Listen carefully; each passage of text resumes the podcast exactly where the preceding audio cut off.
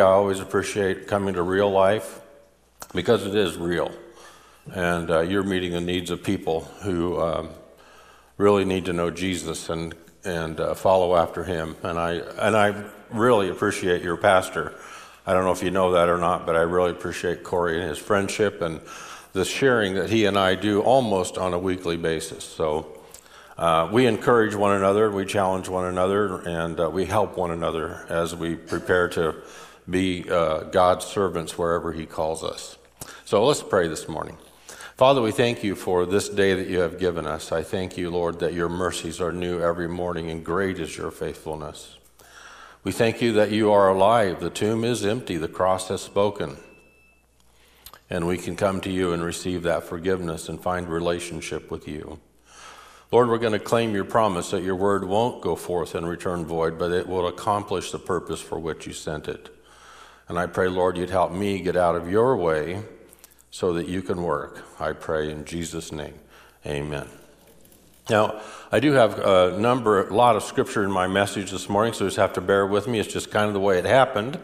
But I want to start out with 1 Peter chapter 2, beginning in verses 4 and 5, where, where Peter says, Coming to him as to a living stone, which has been rejected by men, but is choice and precious in the sight of God, you also, as living stones, are being built up as a spiritual house for a holy priesthood to offer up sacrifices acceptable to God through Jesus Christ. Now, one of the things that we know, you know, that uh, comes across over and over and over again in Scripture is that Jesus was rejected by those to whom he came. Jesus was rejected by the people that he literally came to save. He said, I came to seek and save the lost, and those very people are the ones who rejected him. And the, Peter here says he's been rejected by men, but what is he? He's precious in the sight of God because he is the mediator between God and us. He provided a way for us to have a relationship with God. And uh, Peter refers to him as the living stone. In another place, he says Jesus was rejected, but now he's the cornerstone, the most important stone. And here Peter also says that you are living stones being built up into a spiritual house. When Corey asked me to preach and I thought about what all's been going on with real life, I, those, this verse popped into my head immediately. We are living stones if we are a part of God's family. And we are being built into what God wants us to be so that we can reach out to the community and share the good news of the gospel with the people that God puts in our influence. So I was thinking, you have moved from one space to another space. And you were at the Civic Center for a long time. But this morning, the Civic Center is sitting there, nothing but brick and mortar. It isn't alive, there's nothing going on there because you aren't there. The living stones that God is building up are not present in the Civic Center. But the same is true with this building. This building is brick and mortar, it's not alive, nothing goes on here until you show up. And when you show up, this becomes an alive place because you are those living stones that God is building into his spiritual house. And then he says, so that you can offer up spiritual sacrifices acceptable to God. He's talking about serving one another, loving one another, taking care of one another, worshiping together, and encouraging one another. Then one of my other favorite passages of uh, scripture is in Romans 12:1. Paul says, "Therefore I urge you, brethren, by the mercies of God, to present your bodies a living sacrifice acceptable to God, which is your spiritual service of worship." You know, Paul, that's just another way to say that you are living stones. Paul says, offer your body as a living sacrifice, acceptable to God, which is your service. It means we're going to reach out and meet the needs of people around us and share the good news of the gospel. I, I, uh, I, I thought of this when I read those, those words. If Jesus died for me, the least I can do is live for him. So I would encourage each and every one of us to uh, think about ourselves as those living stones, that living sacrifice, and that if Jesus died for us, the least we can do is live for him and use our gifts and abilities in the way that honors and glorifies him and draws people into the kingdom of God. And the good news is we don't come to Jesus with the Old Testament sacrifices of slain animals. We come to Jesus with yielded hearts and yielded lives, and we give those to Jesus to be used in the way that He wants to use us. So, my, my sermon this morning is called Living Stones, but the subtitle is Be Transformed. Be transformed. I don't know what's going on behind me. I'll have to look occasionally. So be transformed. If you are a living stone and you are a living sacrifice, you're a part of God's family, you and you are following after him, you are being transformed if you're reading the word and following after what God wants you to do. 2 Corinthians chapter 5 the 17th verse says if anyone is in Christ, he is a new creation. Old things have passed away, behold all things have become new.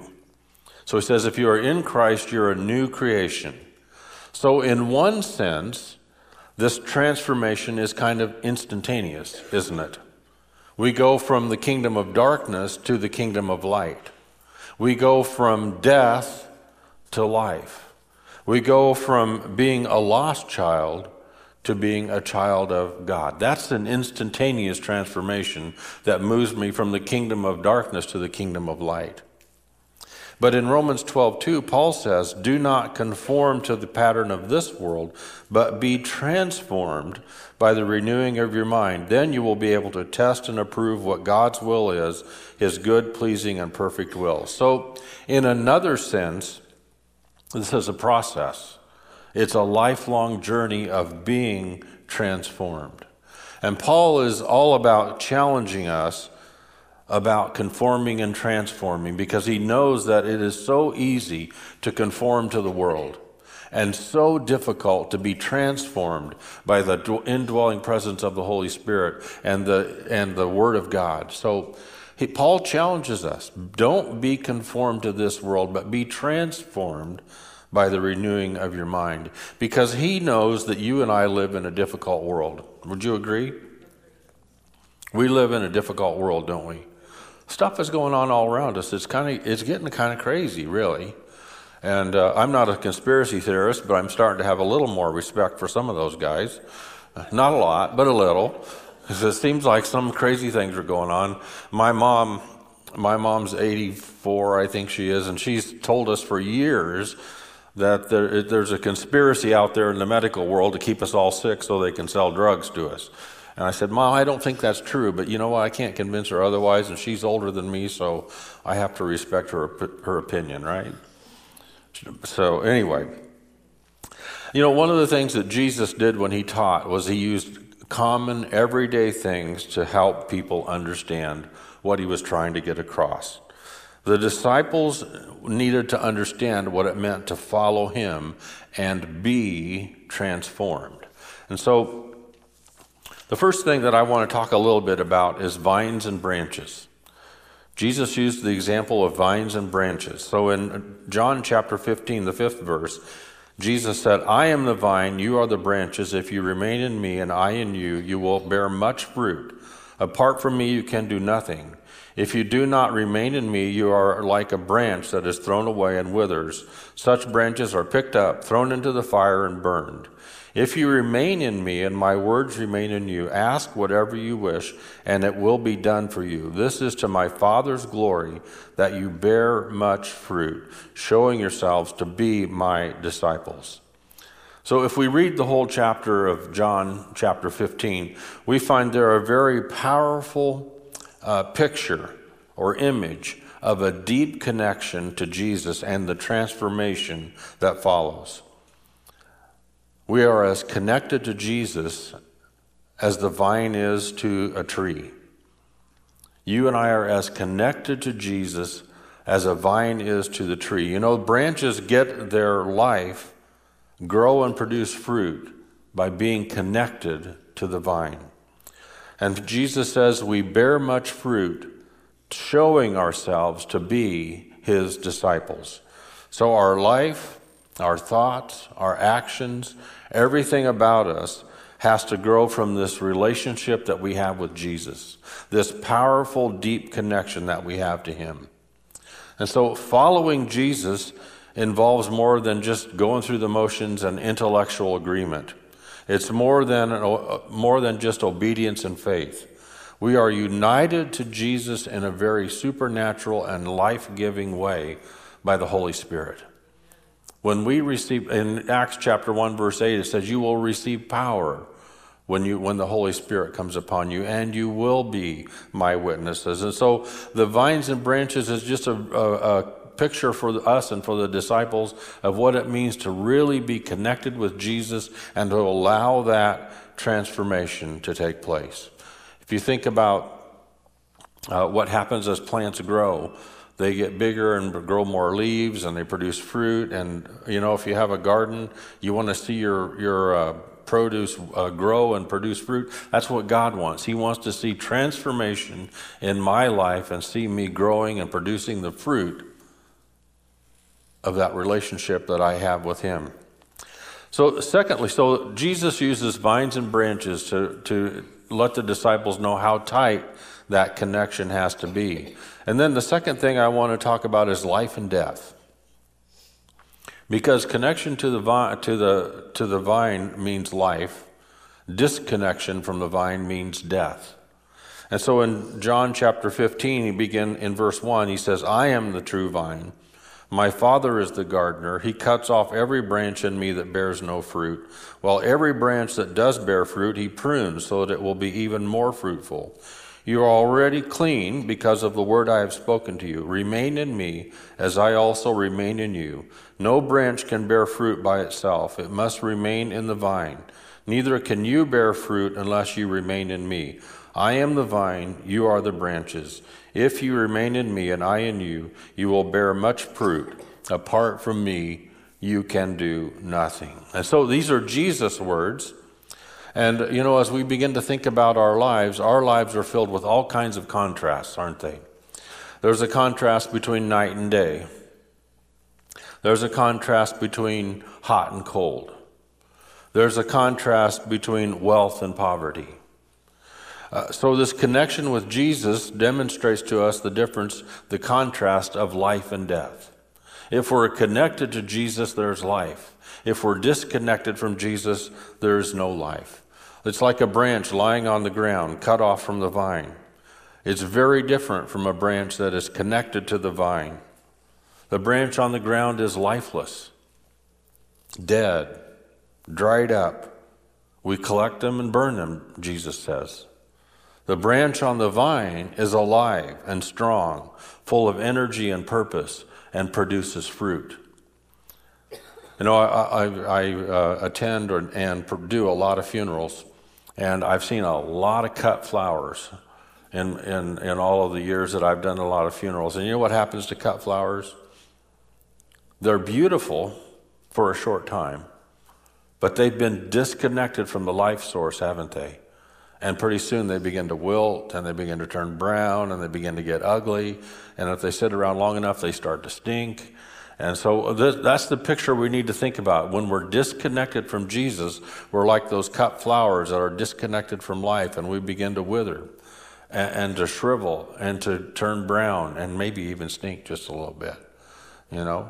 But if we're connected, every now and then, if someone will bring to a funeral, they'll bring an actual plant, and you'll hear people say, "Oh, I'll take this home because this will this will still last, right? This will continue on." So there's a difference between life and death. And we need to bear that in mind and know that there's life in Jesus and there's death apart from Jesus. We are spiritually alive only because of our connection with Jesus. That life giving connection to Him gives us energy and purpose. Paul says in Romans 12 that that connection with Jesus is what keeps us from being conformed to the world and transforms our thoughts so that we know and follow God's will. And if we begin to know and follow God's will, that will lead us to being transformed from the inside out. Transformation is from the inside out. In Ezekiel chapter 36, the writer says, Ezekiel says, I will give you a new heart and put a new spirit in you. I will remove from you your heart of stone and give you a heart of flesh. I will put my spirit in you and move you to follow my decrees and be careful to keep my laws. So Ezekiel says, I'm going to give you a new heart. I'm going to remove your heart of stone and give you a heart of flesh. I will keep your, your my spirit spirit in you and move you to follow my decrees and be careful to keep my laws. And so that transformation begins on the inside and works its way out. It moves to the outside, it moves to the external. It eventually leads to transformation and it leads to changes in my life and actions. That transformation begins on the inside. When Jesus changes my heart, I receive him as my Savior, and the Holy Spirit lives in me. That transformation begins there and then moves out and begins to transform my life and to change my, the way I interact with people, my relationships with people, the way I live. So we need to be, we need to be seeing transformation that lets us know that Jesus truly is my Lord and my Savior. In John 15 12, he says, My command is this love each other as I have loved you. Greater love has no one than this to lay down one's life for one's friends. You are my friends if you do what I command. I no longer call you servants because the servant does not know his master's business. Instead, I have called you friends, for everything that I learned from my Father I have made known to you. So Jesus commands Christians to love one another. And sometimes that's difficult because people get on our nerves, don't they? Uh, they bug us. They, they just irritate us from time to time. And so Jesus commands us. He says, Love each other as I have loved you. And then, how much are we supposed to love each other? He said, We are to lay down our lives. Now, I've thought about that passage. Now, sometimes it might mean to literally lay down your life, to give your life physically for someone, to maybe to protect them from something that's happening. But what I really think Jesus means there when he, or uh, Paul, no, Jesus, not Paul. I, what J- Jesus really means there is to d- deny ourselves and take up our cross daily and follow after him, and to love the people around us and to care for one another and to love even the unlovable. I, I met a fellow the other day.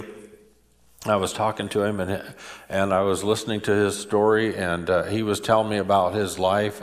And uh, everything about what he was talking about was kind of contrary to what I thought life should be. And I found myself getting a, bit, a little bit irritated with him. And then I thought to myself, no, God has put this person in my life at this point in time for me to have a conversation with him. So he knows somebody cares for him, somebody loves him, and somebody has his best interest at heart. And so I have said, God, please change my thought process so that I'm not judgmental of this person just because we don't agree. I can still love him and share the good news of Jesus with a person with whom I don't agree. Would you agree with that? The world in which you and I live has become very, very, very divided. You know, our country is nearly split right down the middle, 50 50. I mean, it's just 50 50. And uh, if we don't start changing the way we treat one another, things could get really dicey. And so we need to learn to love one another, even when we don't agree and learn to agree to disagree, but yet love one another as Christ loves us.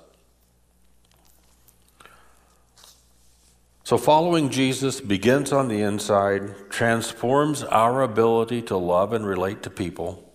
When you're faced with those folks that are difficult for you, ask Him, say, Lord, help me right now in this moment. You know, you and I, as the body of Christ, should be different than the rest of the world in our relationship with people. Wouldn't you agree?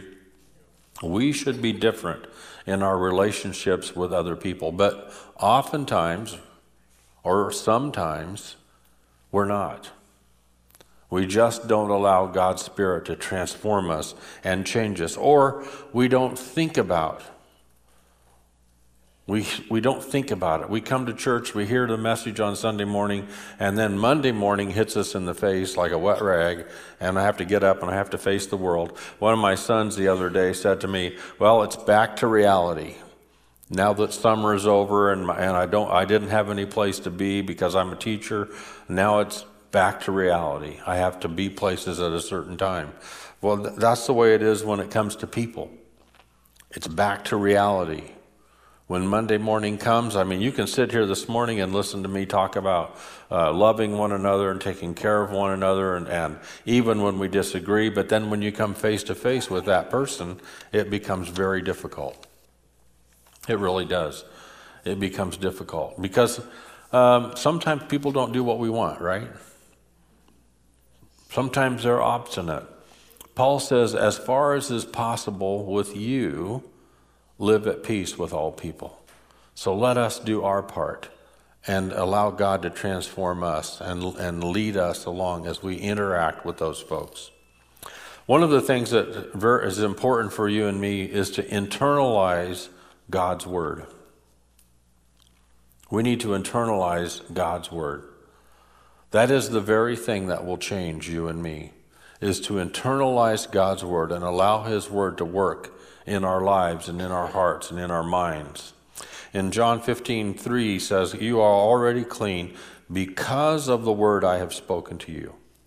Remain in me as I also remain in you. No branch can bear fruit by itself. It must remain in the vine. Neither can you bear fruit unless you remain in me. If you remain in me and my words remain in you, ask whatever you wish and it will be done for you. So Jesus is using again the vines and the branches to show that we have to, um, we have to remain in him and he has to remain in us.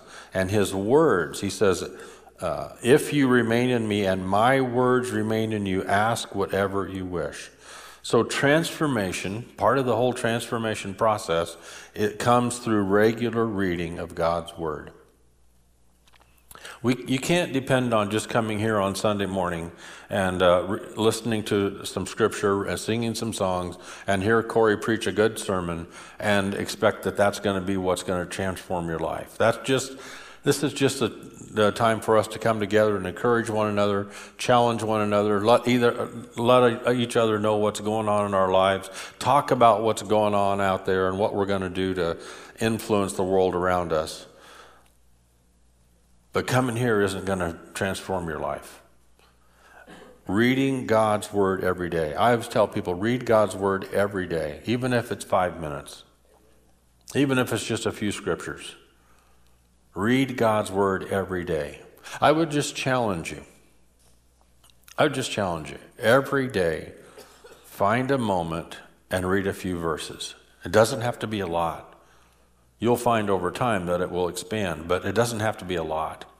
Rick Warren used to say, Get the good news in the morning before you get the bad news. Because you know what? The moment you turn on your computer, your phone, your TV, what do you get? The bad news. Because good news doesn't sell. Good news doesn't sell. Bad news sells. We want to hear the gory details about what's going on. You know, every time you uh, there was a homicide in Augusta last week or so, and you know, and they report, oh, there was a homicide in Augusta. A certain, they gave the block. They didn't tell, they didn't tell the address of the person. And what are we, what are we all concerned about? Oh, who is it? What happened? What's going on? It's not, oh man, somebody died. Let's pray for that person. Pray for that, not that person. Pray for that family. No, no bad news sells, not good news. So Rick Warren says, get the good news in the morning before you get the bad news. So we have to read God's word every day. Several reasons for that. In Hebrews chapter 4, the 12th verse, it says, "For the word of God is a living and is living and active, sharper than any two-edged sword, piercing to the division of soul and spirit, of joints and of marrow, and discerning the thoughts and intentions of the heart." That is a very powerful scripture. If that is true about the Word of God, why wouldn't we want to read His Word? Why wouldn't we? Well, I can think of a reason or two we might not want to. It kind of scares the snot out of us, right? You see how powerful God's Word is. And just simply reading it can have a tremendous impact in our lives. It, God may call us to make some changes. Heaven forbid, right, that God call us to make some changes in our life. Or God may call us to move out in faith. And moving out in faith is tough. But sometimes reading God's word will challenge you to move out in faith, to make a change. Easton was talking about tithing this morning. Golly, if you read God's word, it might challenge you to give. And I agree with Easton. We don't give so that you can have a building. You don't give so that you can pay Corey. You don't give so you can keep the lights on. See, God doesn't need our money. God doesn't operate in the American economy. He doesn't care about the Dow Jones or Wall Street. See, what God is concerned about is your heart. So giving isn't a, isn't a financial issue, it's a spiritual issue. And if you, you and I read God's word and take it in regularly, He'll begin to change us from the inside out, literally. Because that's how powerful His word is. It begins to challenge you, and it, it's, it's, it begins to cut, cut both ways. And pretty soon you're thinking, wow, I've been doing this for so this many years, and I'm not sure that God wants me to do that anymore. I think maybe God's moving me over here.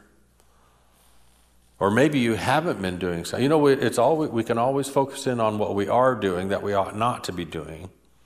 But we need to focus equally on what we're not doing that God wants us to do. That's the, oftentimes the greater challenge because that usually means some kind of action, some kind of change. I'm going to have to do something different if I'm, if I'm going to do something that I'm not doing right now. That's called the sin of omission. Sin of commission This means I've gone out and, and uh, stolen something. That's a sin of commission. But a sin of omission means I'm not doing something that God wants me to do. And if I read His Word, it may convict me of that very thing. It may convict me of that very thing. I attend a Wednesday night men's group uh, in Augusta, and uh, we challenge one another quite often. And uh, we, we read the scripture, and we were reading the scripture the other evening, and all of the men in the room were looking at each other like, wow. Sometimes you read a scripture that you may have read a hundred times before, and it just speaks to you in a different way. So, 12 of us guys around a circle were reading the scripture, and we're thinking, wow, as men, we really haven't been doing what God wants us to do. And we had to challenge one another to step it up and do what God wants us to do simply because we were reading His Word, and that Word challenged us. Then in John 15, 9, Jesus said, As the Father has loved me, so have I loved you. Now remain in my love. If you keep my commands, you will remain in my love, just as I have kept my Father's commands. Now, how are we going to keep his commands if we don't know them? And the only way we're going to know them is if we read his word. So I really want to challenge you on that. I know I probably think I'm beating this point to death too much, but it's one it's important. It's vitally important to read the Bible to read God's Word. There's hardly anything more important that you can do as a Christian than to read God's Word. I, I, I really, honestly, reading His Word is vital to your spiritual health and well being. I mean, look at, you know, I've invested in this right here. And how have I invested in this? I've invested in this by eating, haven't I? And I, I don't go long without eating food especially if it involves sweets of some kind. Uh, but I, I, if I neglect God's word, I'm neglecting the nourishment that He has for me. Don't do that. I'd rather see us fat on God's word than fat on carbohydrates. Serious, you know?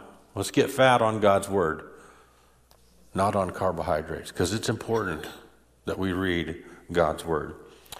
I read somewhere to remain connected with Christ and experience His transformation, we must continually encounter His Word.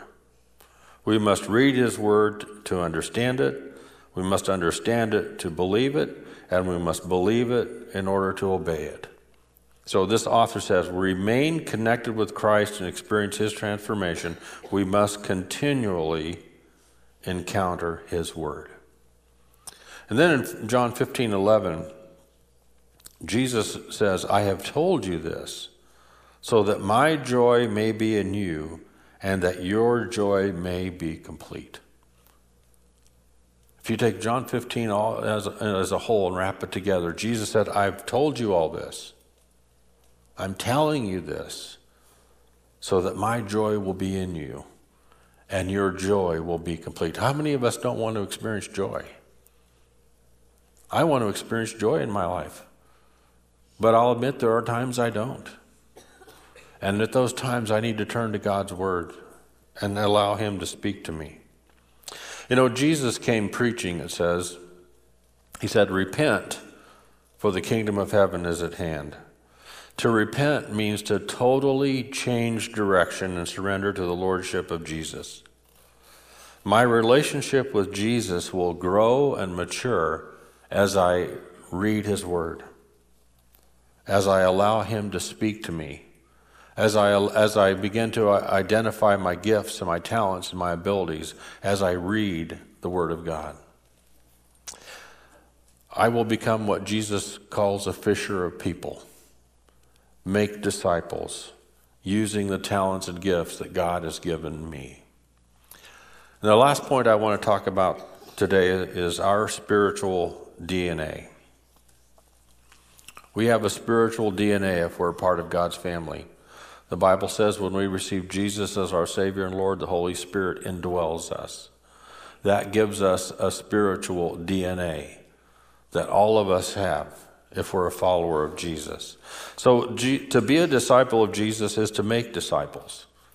If, as we've read John 15, it's always to bear fruit, isn't it? Well, to bear fruit is to make changes in my life. The fruit of the Spirit is love, joy, peace, patience, kindness, goodness, faithfulness, gentleness, self control. That's one form of fruit. But another form of fruit is, is numerical. It's a, we begin to talk with people and share our story with people, and they become followers of Jesus. So God has knit into a, our uh, into the fabric of our spiritual DNA a desire and the ability to make disciples. He said, "Go and make disciples of all nations." Baptizing them in the name of the Father, the Son, and the Holy Spirit, teaching them to obey everything I have commanded you. So I, I just, I have to tell myself when I read that, when I read John 15, it talks about producing fruit. When I read Matthew 28, and it talks about go and make disciples, I have to, I have to tell myself, Jesus wouldn't give me a command he doesn't equip me to do. He wouldn't give me a command that He won't equip me to do. And Jesus wouldn't give a command that He doesn't expect us to fulfill.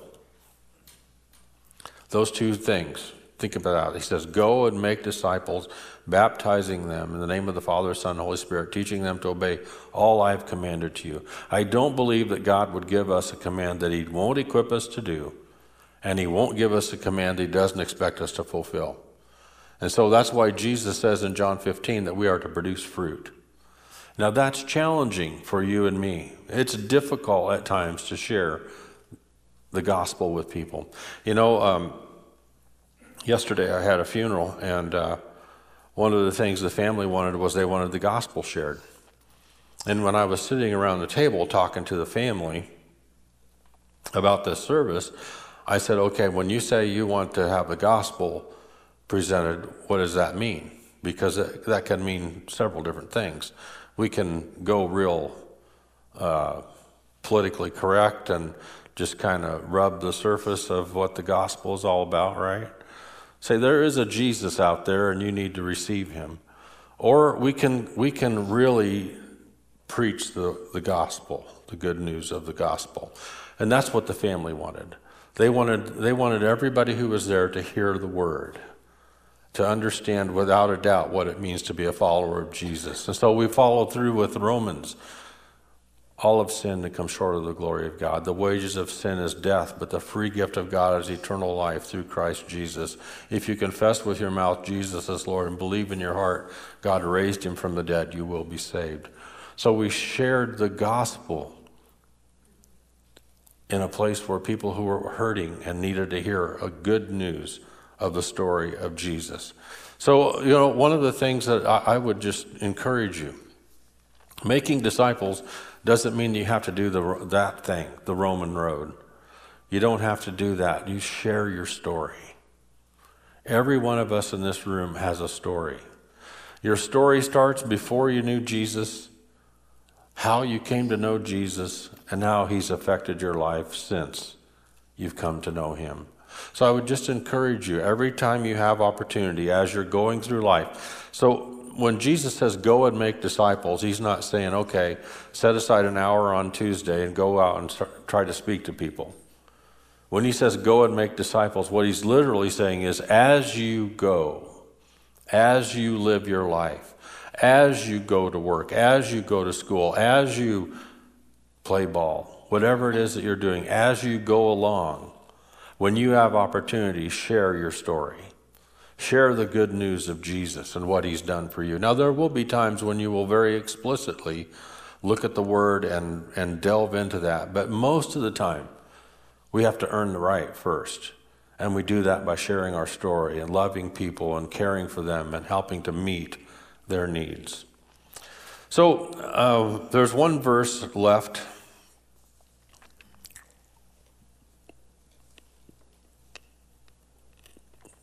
That I think is a difficult verse. 2 Corinthians chapter 13, the fifth verse. Examine yourselves to see whether you are in the faith. Test yourselves. Do you not realize that Christ Jesus is in you unless, of course, you fail the test? That's a difficult verse. Paul's asking us to look at ourselves and to really be honest. He's, one, he's asking us to look at our DNA and see what's really there. Is the Holy Spirit there? Have any of you done the DNA test on yourself? Send it in? Yeah, I did that.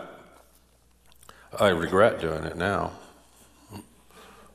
because it, it, it, it blew away uh, something that our family had held to for years and years.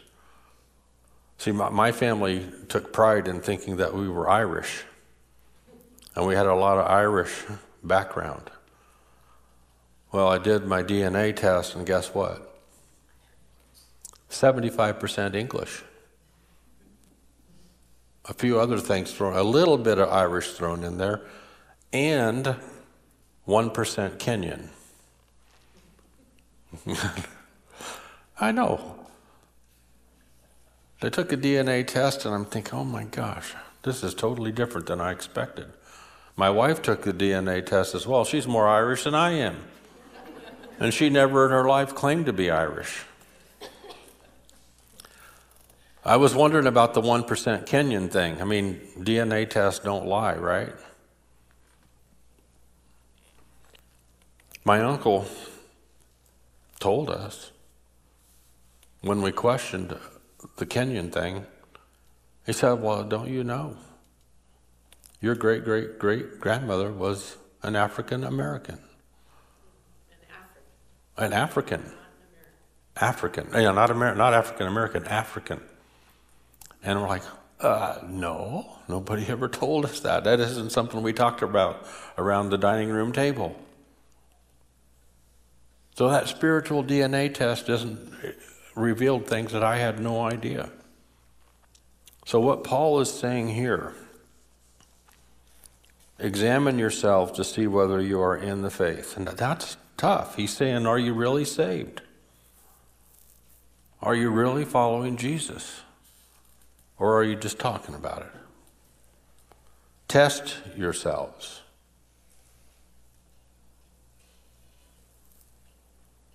Do you not realize that Christ Jesus is in you unless of course, you fail the test. This is where it gets real. I wouldn't speak for anybody in the room except for myself. I know that Jesus is in me and the Holy Spirit indwells me. That I know there are times that I fail and times that I don't do everything God wants me to do, and there are times I do things I know He doesn't want me to do. But I know when I do my DNA test that the Holy Spirit is there. So this morning I would just encourage you do your DNA test. Maybe you'll be surprised at what you find. I just want to encourage you that God wants to use what He's blessed you with to encourage other people and to share the good news of the gospel. Remember, you are living stones being built up as a spiritual house to serve others. Let's pray. Lord, we thank you for your word. And I just pray now, Lord, that we would all have a spirit given desire to read your word. And that we would have a spirit driven desire to know our DNA and to be totally honest with ourselves about where we are in our spiritual walk, in our walk with you. It's tough. Paul said, Test yourself. He said, Do you know Jesus lives in you unless you fail the test? That doesn't mean we're a failure. Not by no means. It just means we're lost. And I thank you that there's a way to fix that. Unlike our physical DNA that we can't change our spiritual DNA is very fixable. We simply need to acknowledge you as our Lord and Savior, to confess you as Lord in our life. We believe that God raised you from the dead, and you're sitting at the right hand of the Father, interceding for us as we gather here. And we invite you into our life. Be our Lord and Savior. Help us to live in a way that honors you. We pray in Jesus' name. Amen.